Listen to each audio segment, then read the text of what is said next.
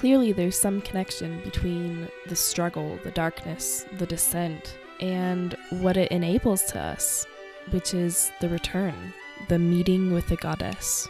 And that is the goal of this earth life is this constant cycle of descension ascension.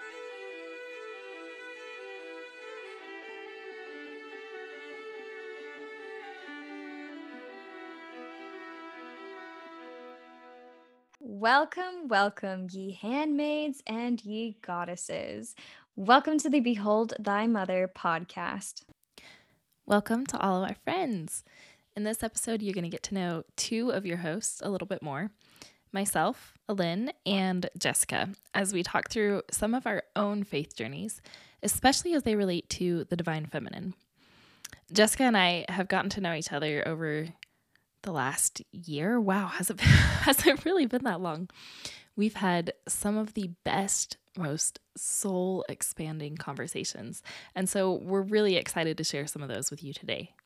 Oh my goodness, Alynne. I am so happy to be here with you today, talking the talk. I know. And I'm so excited. Seriously, every time that we sit down to talk, it is just mind stretching and it just fills my spirit. You honestly have just like become like the soul sister I never knew that I had living on the other side of this planet. And every time that I talk to you, I just feel my heart like expanding. And we're literally like twins. Our lives, I'm like blown away when I first met you. So many things that we just have in common that I was like, whoa, okay served in Eastern Europe. Okay. Met husband on mission, right? Yeah. Yep.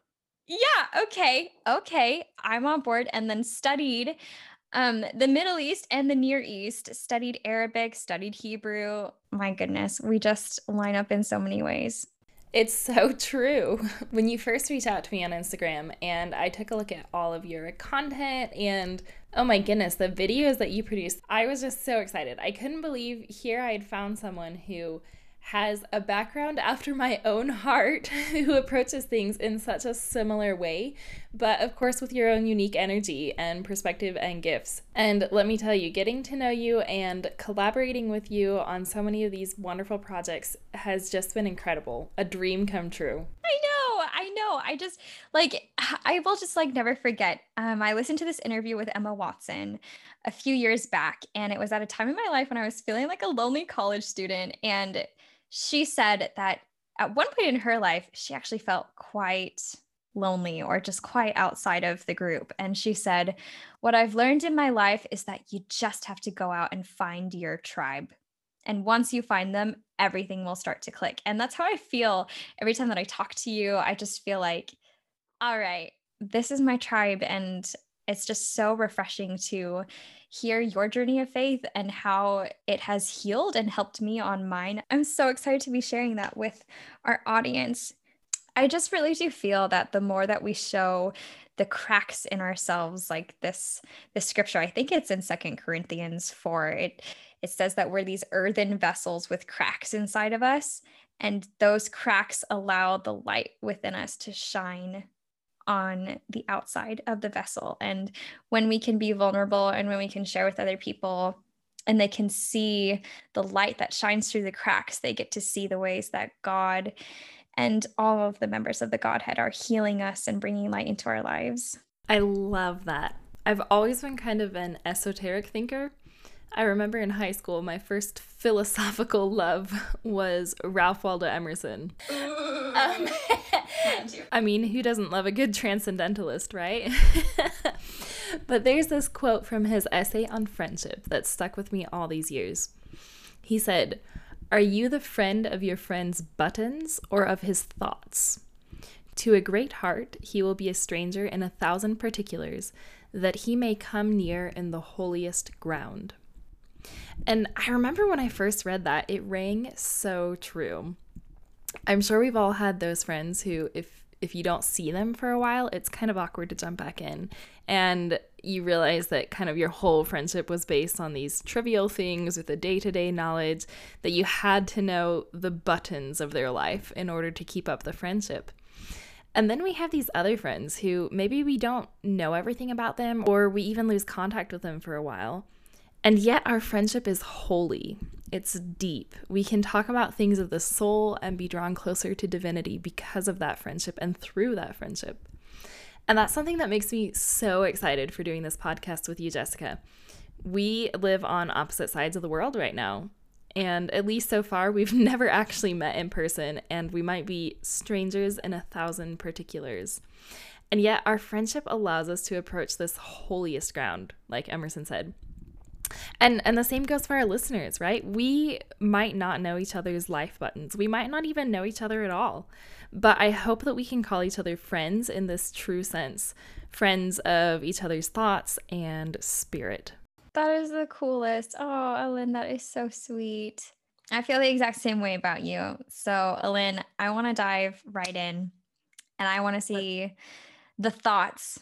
I want to see the cracks. And I wanted to ask you right at the start if you would be willing to share with us a pivotal point in your faith journey that led you deeper, deeper down into the darkness, into the fog, whatever you would call it, into the unknown, and how it has brought you where you are today with what you're doing. Yeah, of course. So, my search or my journey was really born of pain and difficulty. And I don't think that's particularly unique to me. I know there's a lot of people that have had similar experiences. So, these really soul wrenching questions that I spend a lot of time with now really only became preeminent or kind of all consuming in my life several years ago. It was right when I first got married. Uh, my husband and I met on the mission. He's from New Zealand, and it was kind of a leap of faith for us to get married. We hadn't actually really dated in person, but we both felt that it was right. Um, we dated long distance and eventually got married, and I followed him to New Zealand.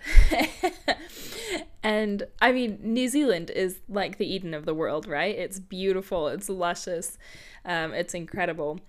But there's something about that transition period, being in a new country, being newly married, kind of, well, I felt kind of assimilating into my husband's life and not necessarily having our own life starting together. That that's what I felt really. Even if it wasn't true. but anyway, I, I felt this loss of identity. And somewhere along the way, I started to see this huge gap between who I thought I was, who I felt like I was or was destined to be, and what I felt like was being told to me, or how people were interpreting doctrine to me, and what that said about my eternal potential. And I don't know if one caused the other or if they were just coincidentally at the same time, but this manifested itself in a couple other things. So it manifested itself in depression and anxiety. I'm really open about that.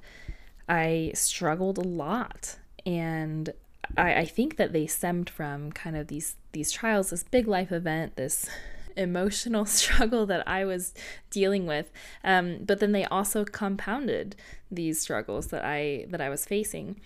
And alongside this depression and these questions, I began to have this really deep religious crisis.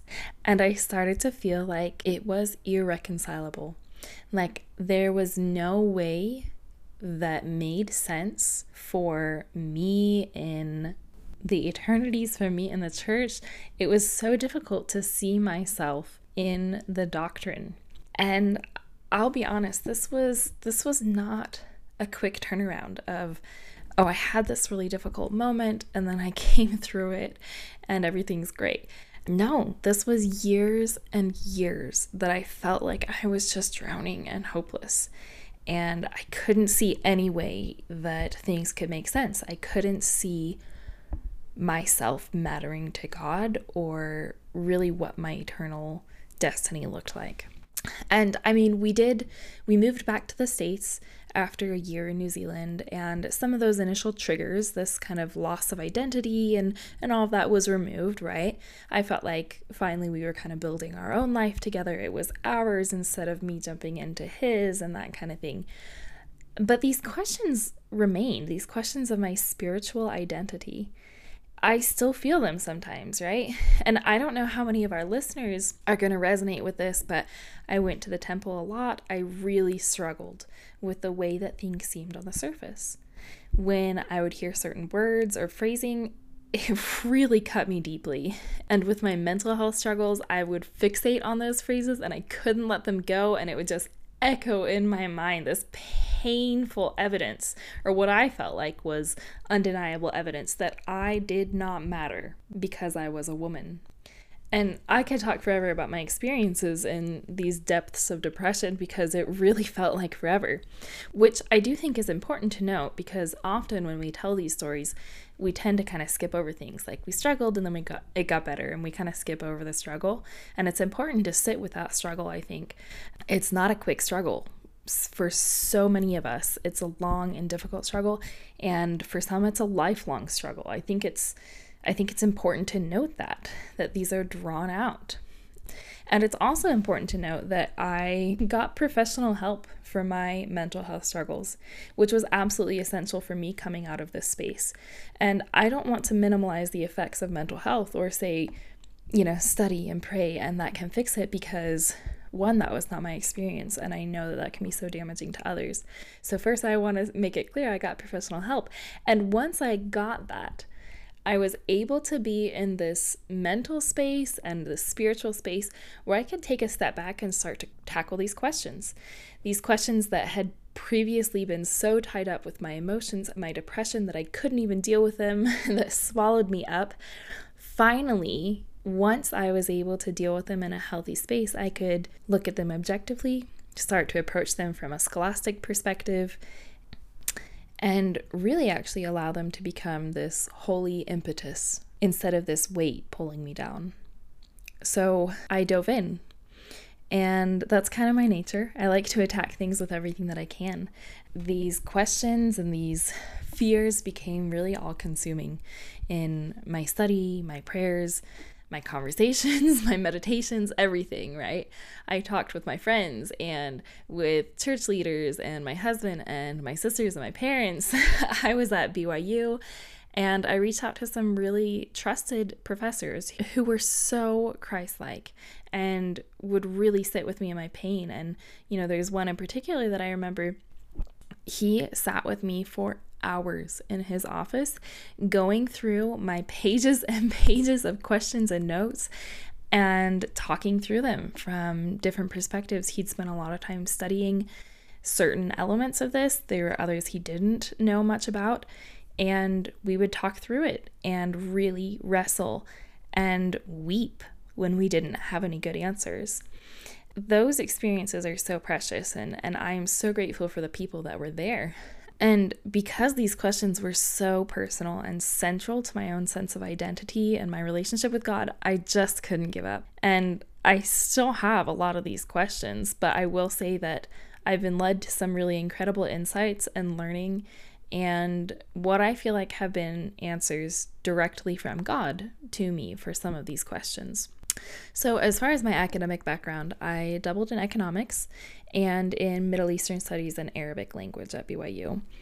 Um, I was really drawn to the Arabic because of some powerful experiences that I had. Um, most of my mission I served in Bosnia. From there, I just kind of dove into interfaith studies, comparative theology, Islamic philosophy, linguistics. I'm a linguist at heart, so I started studying Hebrew. I spent some time in Jordan and Israel, and and all of these things just kind of began to coalesce into this funnel of information from God. and we've all got our own little funnels, um, our own ex- unique experiences that lead us to the questions. But um, that's some of mine. Oh my goodness, Ellen. When I think of you, like I honestly just think of wisdom and just this unquenchable thirst for knowledge. And you just remind me of Eve in in so many ways and our heavenly mother because you have just this unquenchable thirst to know. And no matter what anyone tells you there's just always this this prick in your heart or just like this this shifting in your seat that you have to stand up and this itch that you have to go after and find. And that's what i love about you. And what i love about the savior is that he's always inviting us to knock and to ask and then we will receive. And you you really are the epitome to me of someone who is never satisfied with the status quo or just what she is given. And you're someone who seeks to know quite thoroughly the depth of our purpose here in life and i just i love that your journey even though it was filled with a lot of struggle and a great length of time and yeah definitely the depths of of um, the worst of the effects of mental illnesses, you were able to channel that into something that was so empowering and good and hopeful. And it honestly reminds me of Lehi and his vision of the tree of life after walking through the mist. About doing this podcast together is I, I do have this love for knowledge and this intellectual curiosity, and I would just sit and in my office and study all day long if I could, right? But I'm not always good at articulating that or at communicating my deep love for these things. And you are, you have this energy, this passion, this talent for words and for communicating this emotion of the stories and and of these concepts and things that are so important in our doctrine. And every time that I sit down and talk with you, it's like the things that I am thinking in my mind that I don't quite have words for, I hear them come out in your voice. And they're so much more beautiful than I could say them. And so I just love that back and forth. You know, I think we have really similar passions and a lot of the same things matter to us, but we have different talents and ways that we can express those. And I love it. Okay, you're the sweetest, but I was literally like laughing so hard because everything that you were saying in your story really lines up with the things that I've been through in my own life and especially throughout my 20s, the things that I experienced. And okay, I don't know if you ever felt this way, but sometimes growing up in the church, I just feel like it just kind of feels like our lives are already mapped out for us. And so when I got married, I felt like a lot of things were being told to me and using religion to kind of like weaponize it against me about who I was supposed to be, how I was supposed to act, and eh, you know, like what was meant to be like the central focus of my life that just did not compute with me and everything that I had experienced in my relationship with and impressions from God Himself. And so I just, yeah, I wonder if you experienced the same thing that I did which is that very much after I got married, I kind of had this crisis and this freak out. And especially actually after having gotten pregnant and having had a baby, it's like, oh no, like I've done everything that everyone mapped out for me to do. And when I got pregnant, I was like, is this the end? Like, is this all that I'm made for to do as well? And I just felt all of the pressure in all of the world, particularly when people would tell me in my classes, because I was pregnant as a senior in college, they would come up to me and they would almost tell me, Oh, you don't need to worry about your classes or you don't need to worry about your homework or your studies. Like you're doing the most important thing that you'll ever do. But not just that, this is the greatest thing you'll ever do. And it it was always meant with kindness, of course, but it always broke my heart to have been seen as something less than what I was, which was a scholar with a thirst for knowledge myself, and to just have felt so put in a box by honestly, you know, they're cute little quips, but really it is the weaponization of religion against a woman telling her all that she will amount to is to just create another life and another life so that she can tell that life, if it's female, that she's going to create a life and another life. And I just really have always wanted to defy that in my own lifetime. So I don't know if you ever experienced those feelings, but I felt that recently. And I think we had really similar experiences in that too. I mean, we both served missions, which a mission is a whole set of trials and experiences on its own. But so I had actually been dating a guy before I went on my mission, and it was kind of this weird situation of like, should he wait for me? Should he not? There's some uncertainty there, right? But I knew there was no uncertainty that I was supposed to go on a mission. I knew that. And so leaving on this mission was kind of this moment of claiming my own authority and confidently moving forward in the revelation that I had received, in what I felt like God was telling me to do. And then I came back and I had all these plans after the mission. Uh, you know, I'm going to take this internship, I'm going to do that study abroad, and and so forth. And then I felt super strongly that I was supposed to marry my husband, who was not the guy that I have been dating. And in fact, my husband and I never, probably in a million years, would have met had it not been for the mission. But I love him. I love him. Everything you told me so far about him, love that. He's incredible. but where I'm going with this is I had made all these decisions before where you know, maybe they were hard decisions, but they were mine. And I was doing what I felt called to do. And then suddenly here's this other person in the equation. And you know this too, living in a different country, kind of in your husband's life. Yes, that's why I was like laughing so hard. I was like, mm-hmm. Yep. I'm there. Yeah, you get it and for anyone. I mean, there's a whole new level of interdependence that comes with marriage and these life changes. And there's a great deal of learning and growth that come with that, but it's also really difficult. And the difficult parts, in my personal journey at least, were all tied back to my sense of independence and my own spiritual authority. And ultimately, this all tied back to the temple. So at the time, the wording was very clear, or I guess I thought it was very clear. I've come to understand it quite differently now, and, and some wording has changed. But at the time, I felt like I was being directly told to just listen to my husband, right? And having had all of these strains of personal sovereignty in my life, following my desires and my passions, and feeling powerful in my decisions, and, you know, did not really having to consider somebody else as much in my decisions. And then all of a sudden, to feel like I had to rely on or defer to someone else, it was incredibly painful. And so, reclaiming that sovereignty and learning or relearning what it really means to have this interdependence in a relationship was absolutely essential for my journey. Okay, well, I love what you say, like about relearning, because I feel like a lot of things, as I've talked with you about the temple, like I'm relearning.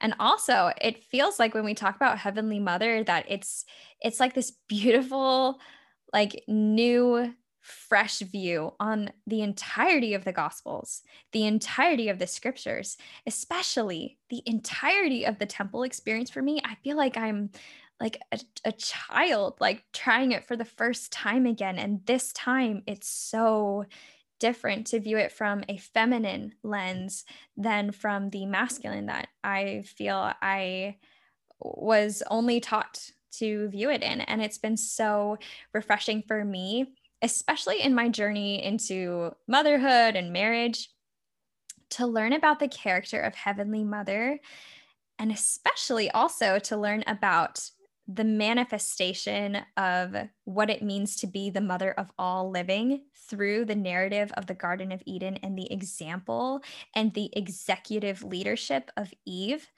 it has taught me that motherhood means so much more than just having babies, and that our worth is not in our wombs, but in our wisdom and our pursuit of something more when our gut is telling us that there is, and listening to our hearts and having the gumption to be brave enough to step into the unknown. I feel like to be a woman, to be a daughter of the feminine divine, means so much more about my heart and my mind than it has anything to do with my uterus or with my husband, although he is, of course, the love of my life and my equal partner.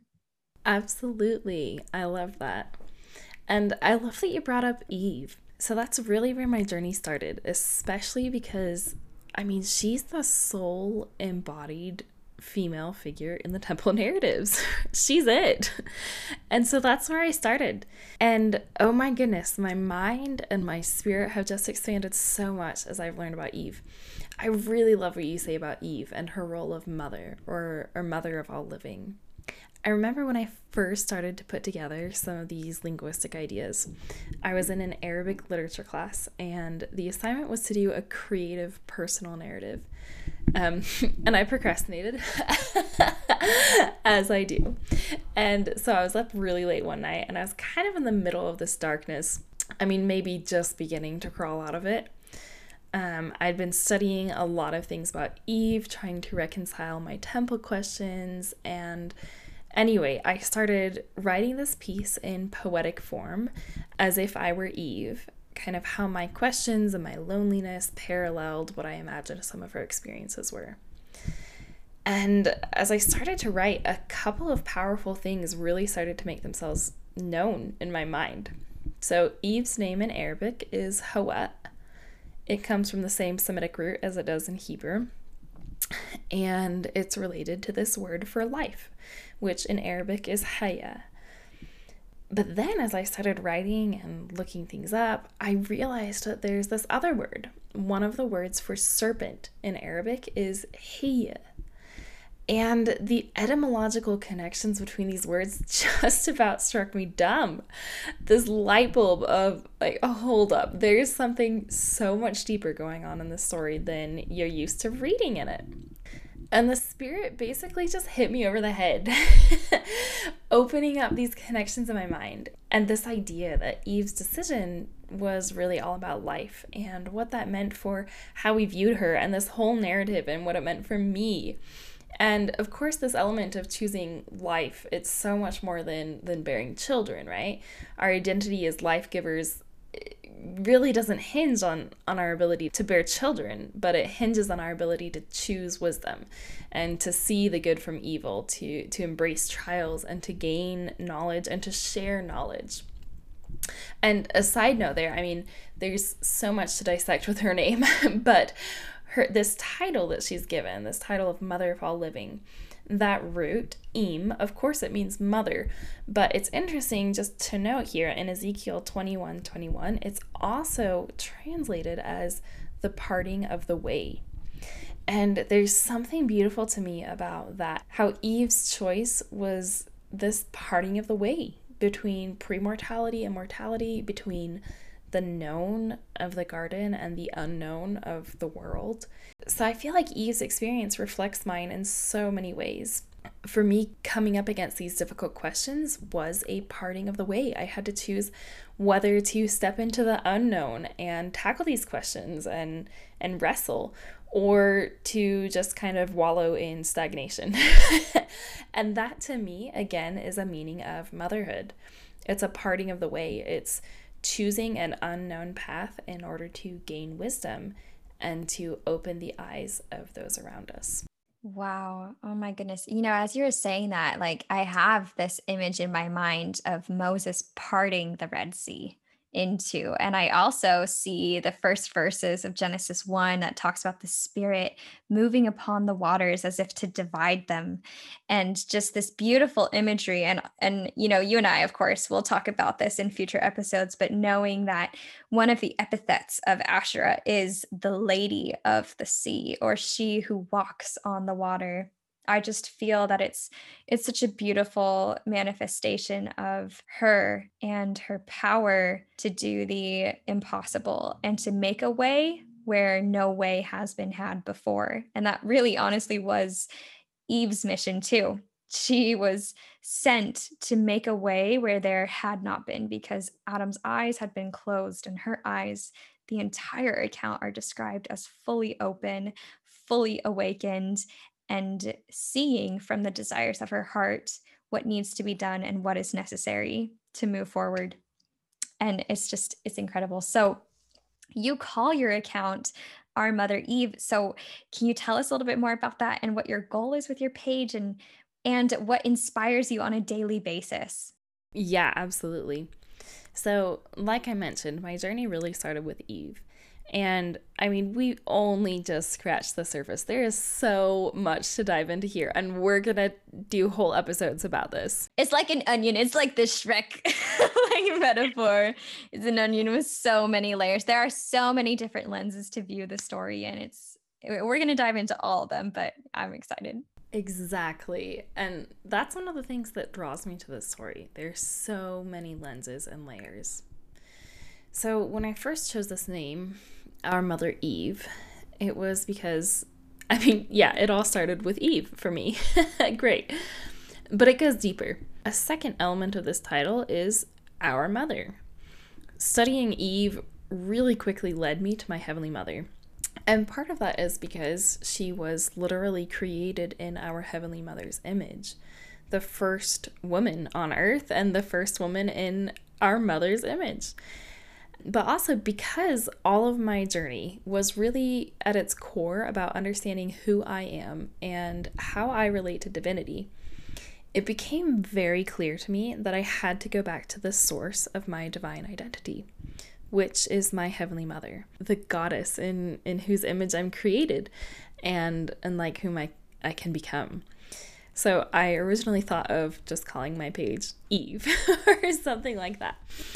But although I started with Eve, I I didn't end there, right? And, and I can't really untie these lines of study, you know, Eve and Heavenly Mother. And the reason that I focus so much on both of them is because they both help me understand my own identity and destiny. There's two other reasons that I'll mention here. So, one is the quote that we have from President Nelson, where he reminds us that we need to have the courage and vision of our Mother Eve. And one of the things I'm so inspired by in Eve's story is that she had courage to take a step into the dark because she had the faith and vision to see that the Savior was there in the dark, that he would follow her into mortality and descend and enable us to step back out of the darkness. So that courage that she had to step into the, this unknown was entirely, in my opinion, based upon her faith in the Savior.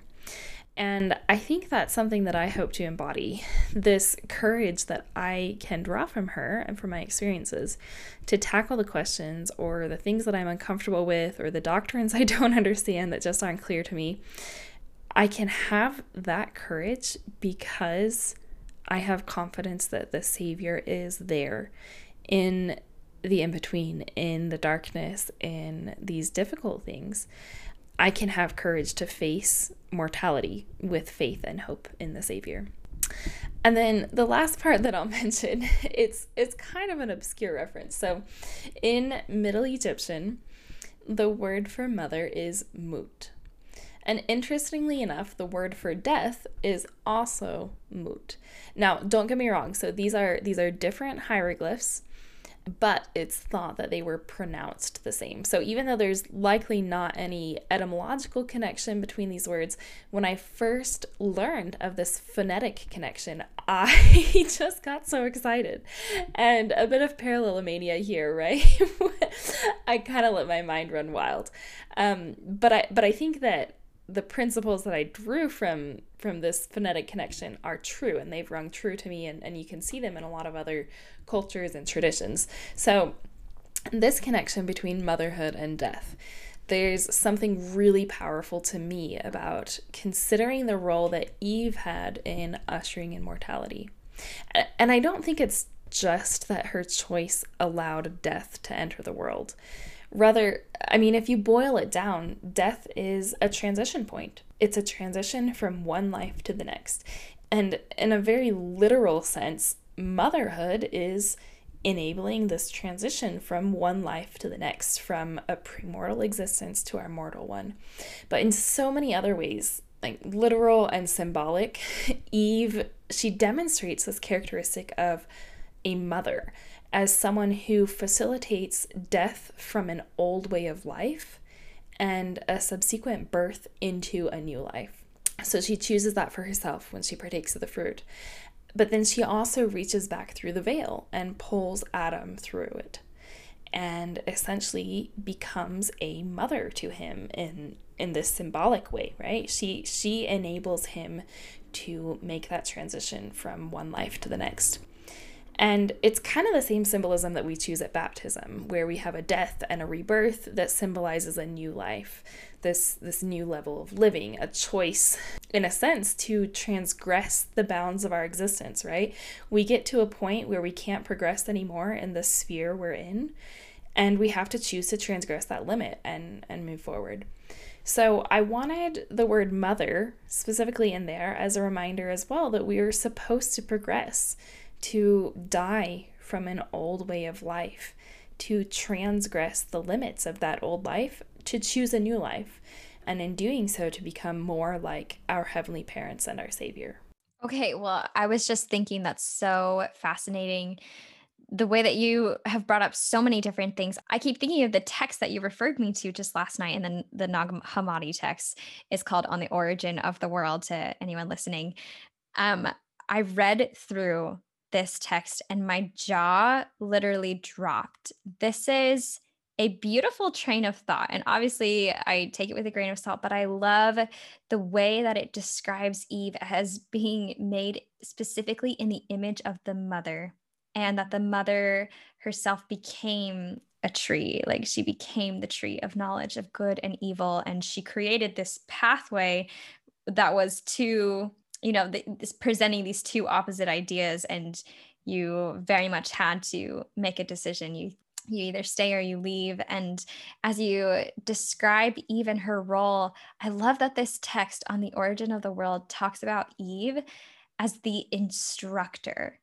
I love that it specifically calls her that. And as I've thought about my life and as I've thought about a blessing actually that my dad gave me uh, one night when I was sick, I was like throwing up, and it was just a miserable night when I was 17. He gave me this blessing and he said something very profound after having anointed me with oil. He said, Jessica, I want to impress upon your mind the symbolism of the olive oil. And he told me, think about the olive oil, think about the olives, think about the Savior, Christ in Gethsemane.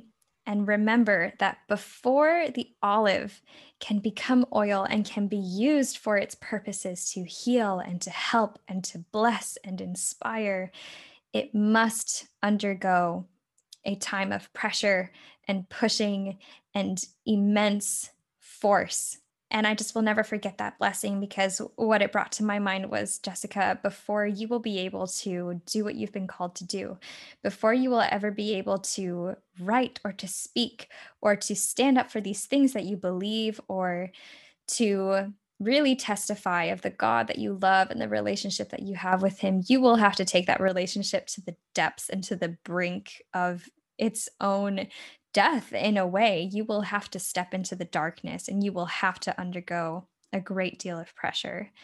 It's actually really beautiful to me because the first time i went through the temple my sister bought me these pearl earrings and wrote me this letter about how i hope that when you're in the temple i hope that you see yourself in eve and that you compare yourself to her and ponder on what it means to be like her.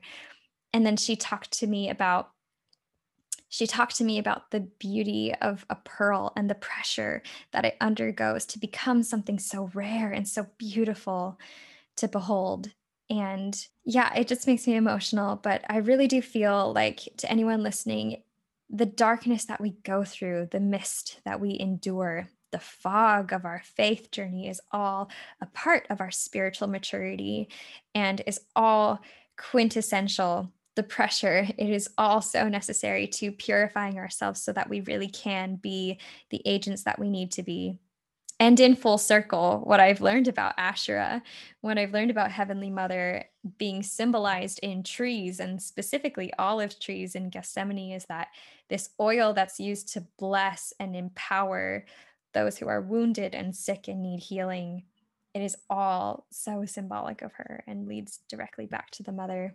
So I just think that all of those things just come together in this beautiful healing environment. And that's the way that I feel whenever I talk with you. I feel wrapped up in this beautiful holy of holies and this beautiful communion of wisdom. And I feel Heavenly Mother's presence very much with us and Heavenly Father's too.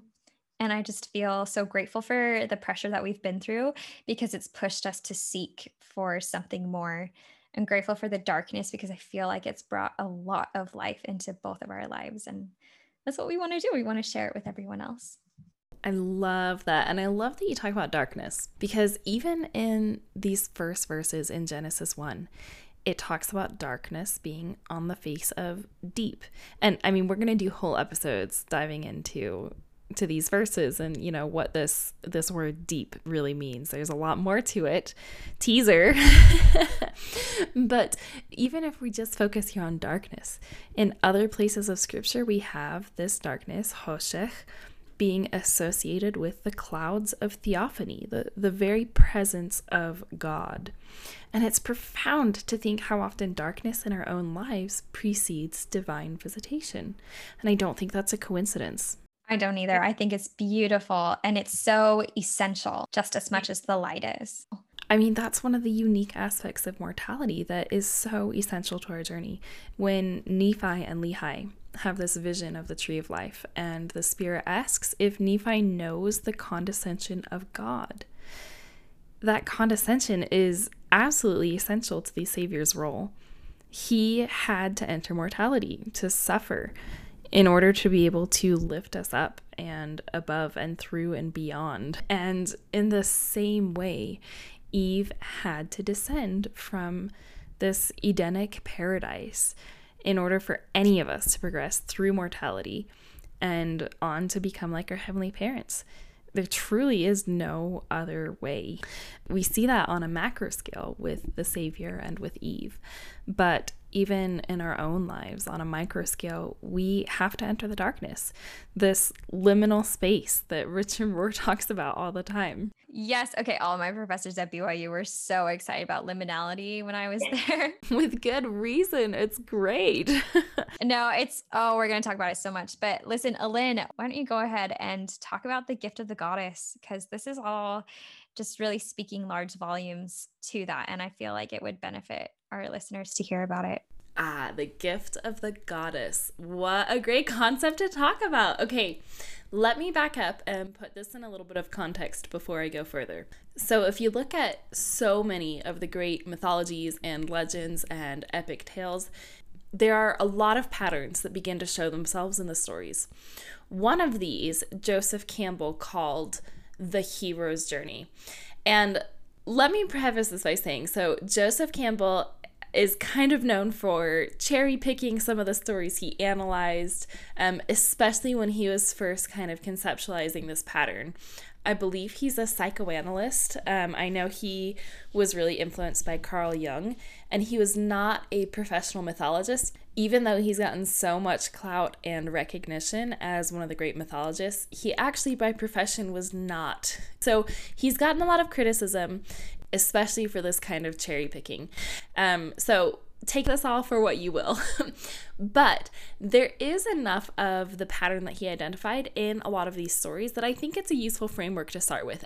So, the way that he lays out a hero's journey, he's got this kind of cyclical diagram where you begin the story in the known world, something really comfortable.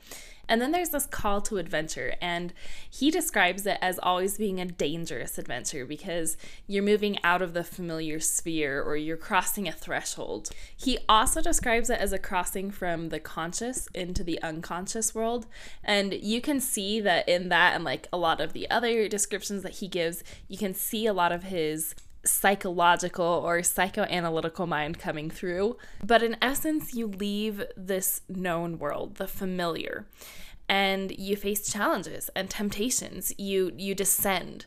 And at the darkest part, you face, whether literally or symbolically, a death and a rebirth. And then there's a transformation, an atonement, and a recrossing of the threshold or a return into the known world. Um, but of course, you're on a higher plane than you were when you returned, right? The, the goal was never to return exactly the same, but to return transformed and elevated. So there's actually a really great class from the Project Illumination School. It's called Esoteric Egypt. And in it, the instructor, Jared, pointed out that this pattern of the hero's journey might even inform how we see the Savior and his title as Alpha and Omega. So, not necessarily as describing a linear beginning and end, but rather as a cyclical round kind of this one eternal round that Hugh Nibley talks about a lot. If you put that in the context of the hero's journey, I mean, that's quite beautiful, where you have Christ as the beginning of your journey, the Alpha, and the end of the journey, the Omega. And not to go too far down that tangent road, but it really is kind of this spiral that just continually spirals upward. And I think it's quite beautiful to look at it that way. So, despite the flaws in Campbell's model or the critiques that he's gotten for it, you can probably see this general pattern show up in a lot of profound contexts as you're listening. So, our very earthly journey could be described in such a way with a moving from the known existence or maybe our premortal existence where we were with God and knew God into an unknown world descending into this lower realm so that we might have challenges and temptations and face this abyss of mortality.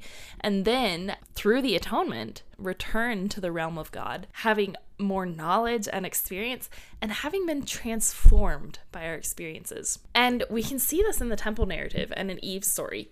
There's this call to a dangerous adventure where Eve, and then by extension, all of us, have to leave the known world. This this eden this paradise the premortal spirit existence whatever it may be. And then the whole of our lives is played out in this unknown realm striving to return. So once again in this you can see that descent is a vital part of the journey but that's a bit of context. So now let's look at what Joseph Campbell termed the gift of the goddess, or the meeting with the goddess.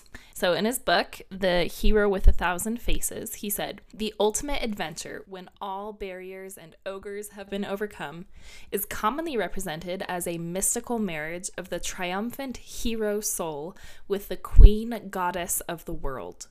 This is the crisis at the nadir, at the zenith, or at the uttermost edge of the earth, at the central point of the cosmos, in the tabernacle of the temple, or within the darkness of the deepest chamber of the heart. So he describes this second crossing of the threshold from the unknown back into the known, after the descent, after the darkness, as this gift of the goddess. And he describes how sometimes in mythology this is a literal meeting or a literal marriage or unity with a goddess, and other times it's more symbolic. So there's a lot of things that I personally draw from applying this to the Eve narrative and to our understanding of our Heavenly Mother. So, first of all, doesn't this just speak volumes about Eve's choice to partake of wisdom. And we'll talk so much about this conceptualization of Lady Wisdom as a symbol of our Heavenly Mother.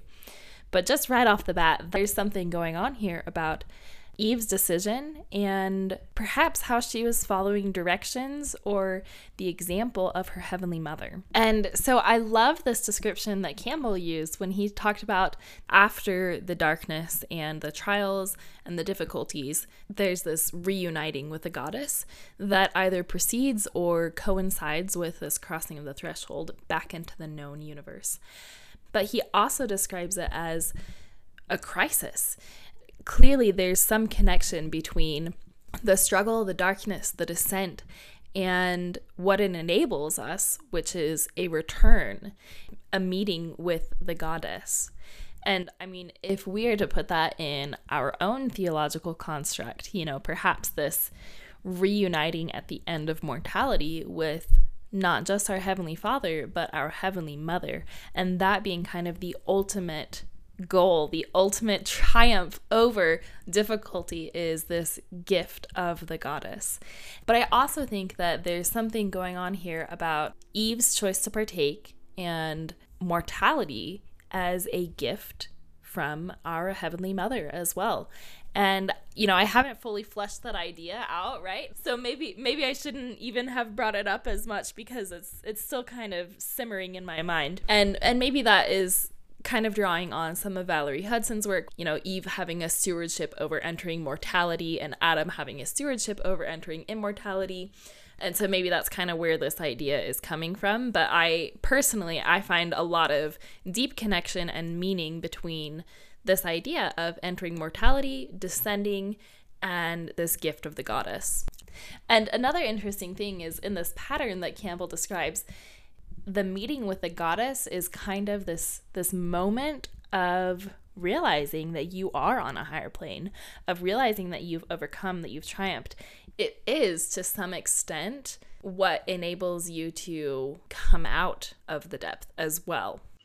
Okay, so as you were talking, I just kept thinking about how one of the very first things that we hear in the temple narrative, which of course is metaphorical in nature and is not necessarily word for word 100% what was actually said, but what we hear, at least in this rendition, is both Jehovah and Adam, the representations of God as well as mankind, both of them saying, Let us go down we will go down. And uh, correct me if I'm wrong, but I believe that that Hebrew word is Yared, the name basis for the name Jared. And that word means to descend. But it's actually interesting, and I could be totally far off base here, but I've been wondering if there's any association between that word Yared and perhaps a similar root basis for the word Radah. Radah we see appearing in the account of Genesis 1 when Elohim says, Let them, the man and the woman, have dominion. Let them rule, let them subdue, let them have dominion.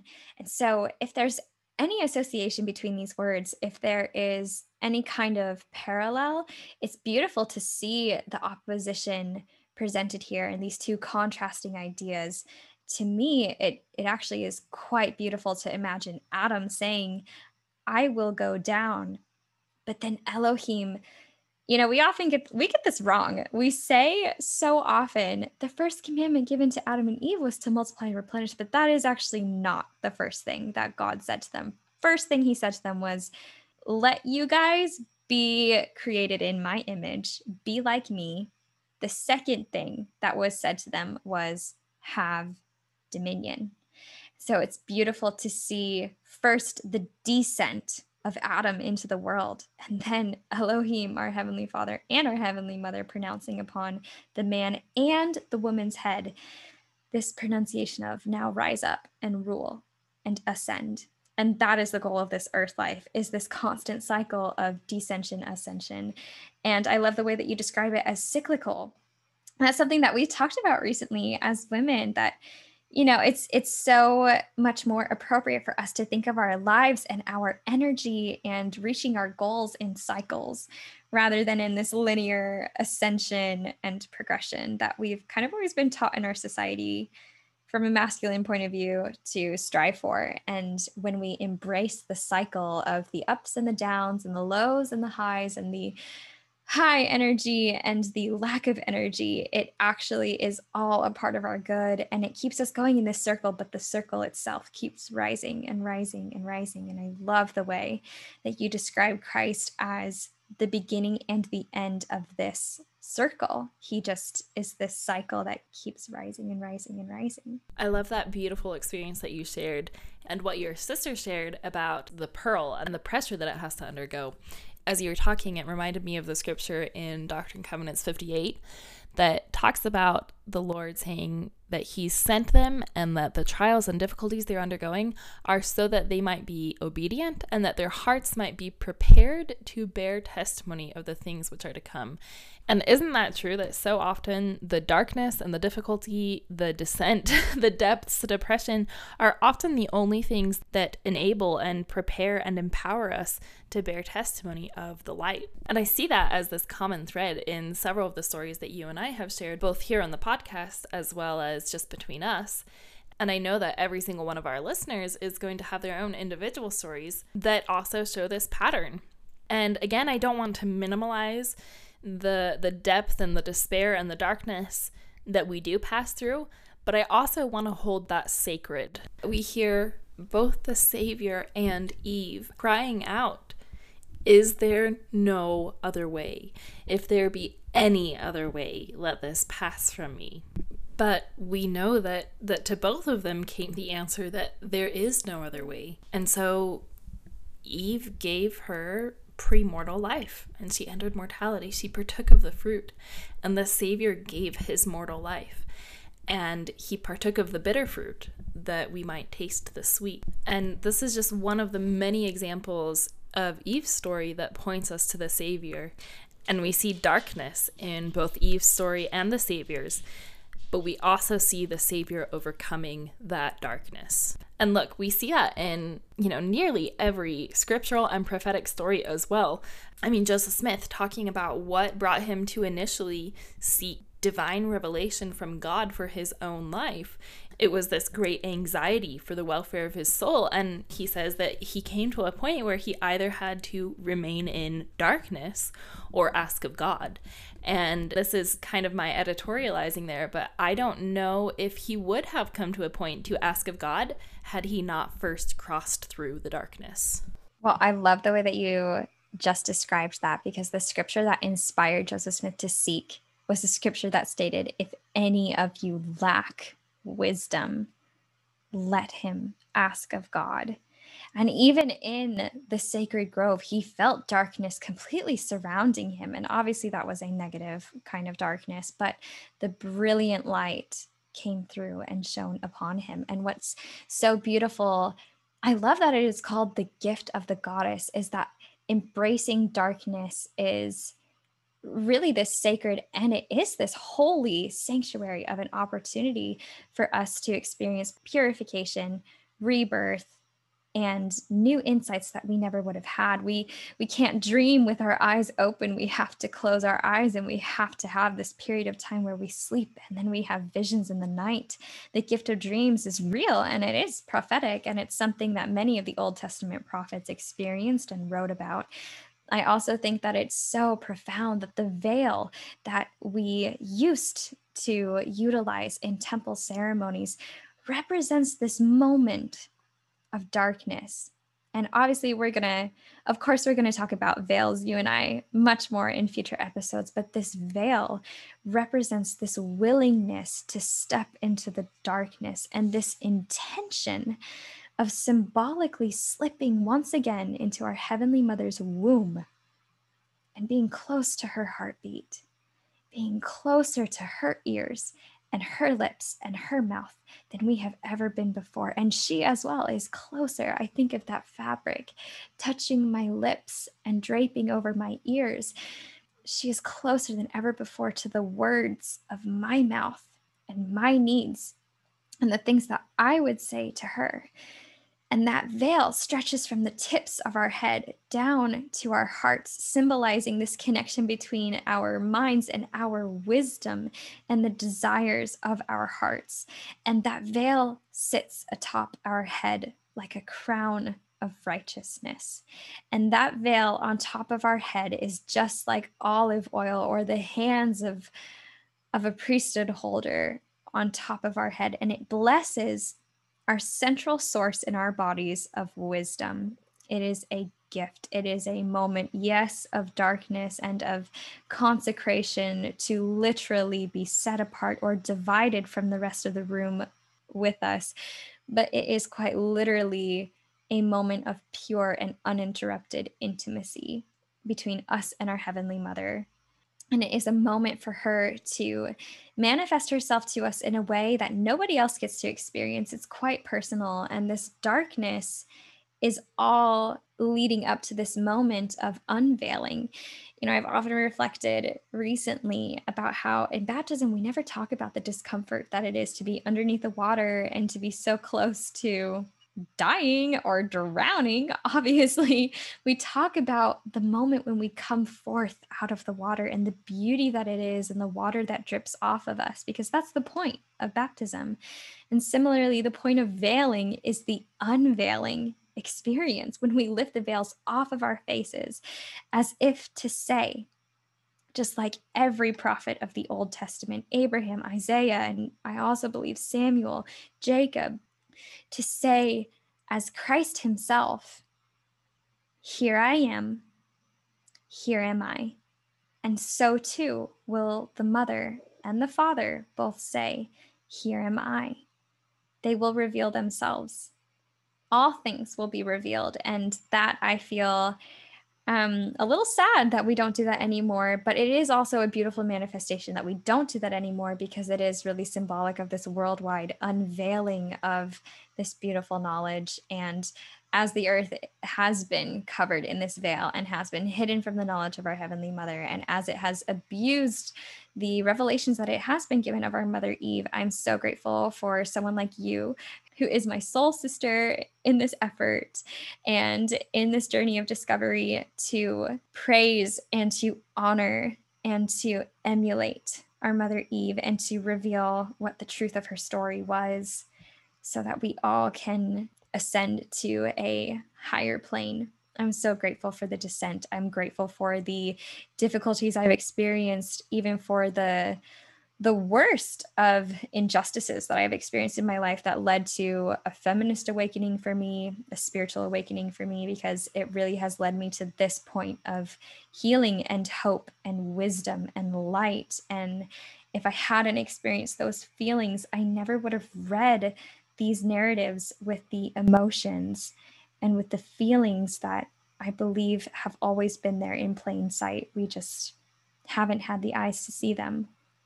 And so it's Heavenly Mother through the darkness and through blessing our minds and our eyes and our ears and our lips and our hearts that she teaches us how to open our eyes and see things for what they really are in between the lines. I love hearing you talk about veils.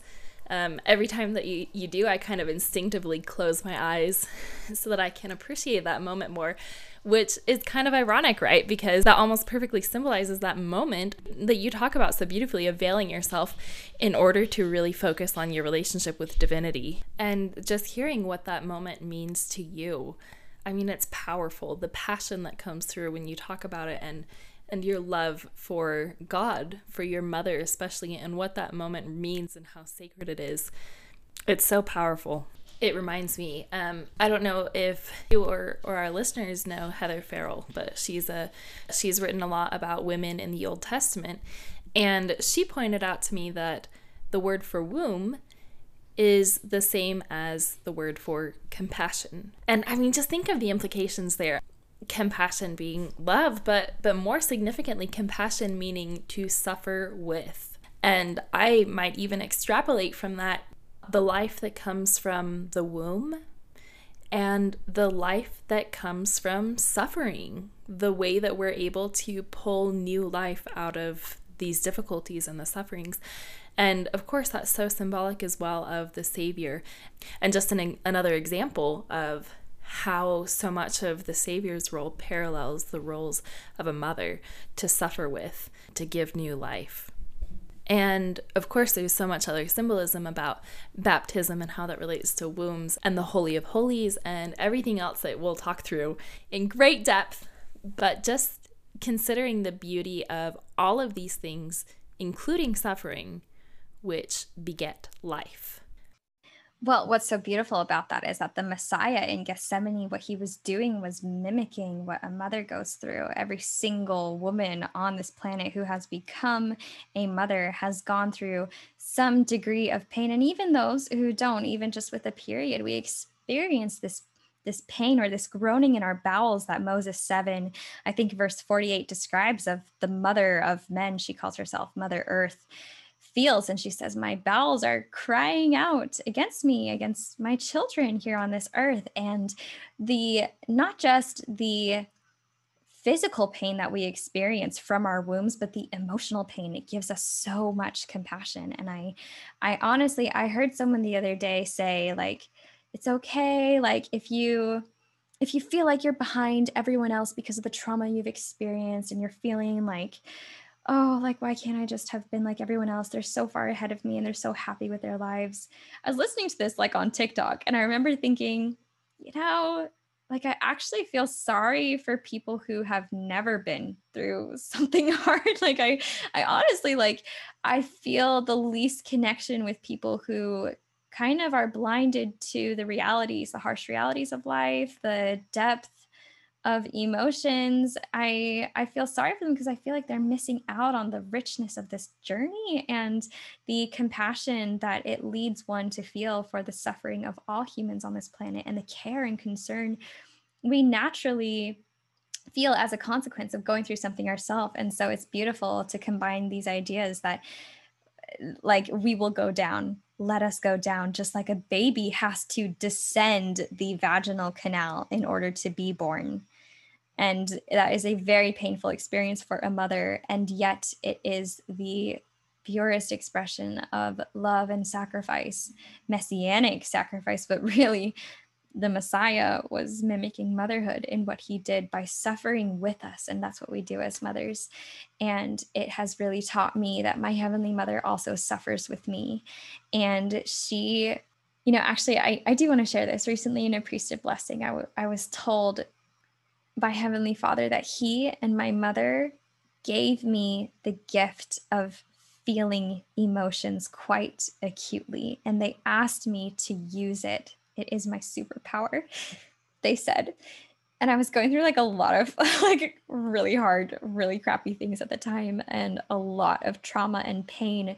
But they said that they had purposely guided me to sources of education so that I may gain wisdom through those experiences. And um, those personal experiences, I will say, have opened my eyes to scripture in a way that I have never before read them because of the depths that I had to go to. And I know that my heavenly parents were with me the entire step of the way. I can remember in the MTC being a missionary and receiving a blessing. Um, and that had been a really dark time for me, actually. There had been like a lot of personal things going on, and I was actually involved in testifying in court in a sexual assault case that I had been a victim in. Yeah, yeah, yeah, crazy. I was literally in the MTC and had to be transported to the courthouse um, to testify. And there was just like a lot of uncertainty and fears that I had from my family members at home. And I was in the middle of this awakening. I thought that I had already been on this journey. And then little did I know I was about to go to Poland and I was about to descend deeper than I've ever gone in my life in terms of spirituality, self confidence, mental illness, and just being face to face with the horror of the world. I went to the land of the Holocaust. And I remember being in the MTC before any of this happened. And I remember receiving this blessing from a wonderful elder named Elder Odd.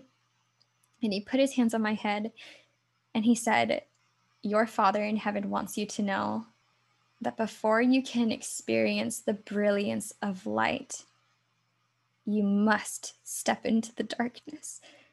You are about to step into the dark. You are about to go deeper into the unknown. But fear not, little one, for I am God. And in retrospect, about almost seven years later, to look back on that time and to look back on everything that I've experienced in my 20s, I can confidently say that God has been with me. I can confidently say that my Heavenly Mother has been with me as an essential and equal partner in that God Elohim relationship. And that she particularly came into my life at that time. It was on my mission, specifically in Poland, that I first began to feel really the reality and even hear a female voice come into my head sometimes when I would pray of my Heavenly Mother and when I started to learn about my own divine destiny. And so I can testify that she is with us in the dark. I can testify that our Father is with us in the dark and that the Savior is as well. And I can also testify that there is hope, that after the dark does come the light and does come the unveiling. And that is what the point of this podcast is is to reveal what has been hidden my name Jessica, at least I was told in one baby book. This may not be accurate, but I've always clung to this since I was like eight and read it in like a baby book names book. My name Jessica supposedly means God beholds. And so it's so special to me to be a part of this journey with you, Alynne, my friend and my soul sister, and to be a part of this project that we call Behold Thy Mother because I know that she beholds us, and she always has been there. It's just about revealing her layer by layer, and that's what this podcast will be about. And it is the gift of the goddess to step into the unknown and to come back with our little jar of honey and healing and light. I'm so excited to embark on it with you. It's going to be quite a journey for you and me and for our listeners. And so I'm really grateful that they get to join in with us in real time. And I'm so grateful for everything that you shared about the purpose of your page, Our Mother Eve, on Instagram. And I am so grateful to have had you in my life as a woman who really emulates Eve as well as Heavenly Mother to me. And I'm so grateful to be a part of what I hope is a healing process for anyone joining us on this journey. It is such an honor to be in this sacred space with you, Jessica, and with all of our listeners. Um, we've heard a lot about my page, but Jessica, why don't you tell us a little bit more about your page, Milkmaid's Honey, and why you call it that? I call myself Milkmaid's Honey, yes, out of the idea of of blending this this phrase that we often hear associated with the promised land that it will be a land flowing with milk and with honey. I wanted to create on my page this community of peace and of abundance and also particularly of healing. Honey is so often associated with this concept of healing. It is a balm of stickiness discomfort, but sweetness as well. And it contains all of the nutrients necessary to sustain life. And so I really wanted that kind of imagery associated with what is a very sticky and uncomfortable at times journey, but what will always result in something sweet and will hopefully be healing to those who have been wounded, um, especially to anyone who's ever had religion weaponized against them, if not by someone else, maybe just by themselves and their own um, tendencies of scrupulosity. We're all on this journey together. And so, as we say goodbye now, I urge all of you to go and give Alynne a follow on Instagram. Go to her page at Our Mother Eve and give her a follow and give her a million likes because she deserves all of them and is a glowing goddess everything that Jessica shares is just pure gold on Milkmaid's Honey. She really does have just this pure superpower of conveying these these raw emotions, this raw raw honey. so definitely follow her on Instagram if you're not. You guys are in for so many treats. All of the conversations, the discussions, and the content on our Instagram accounts.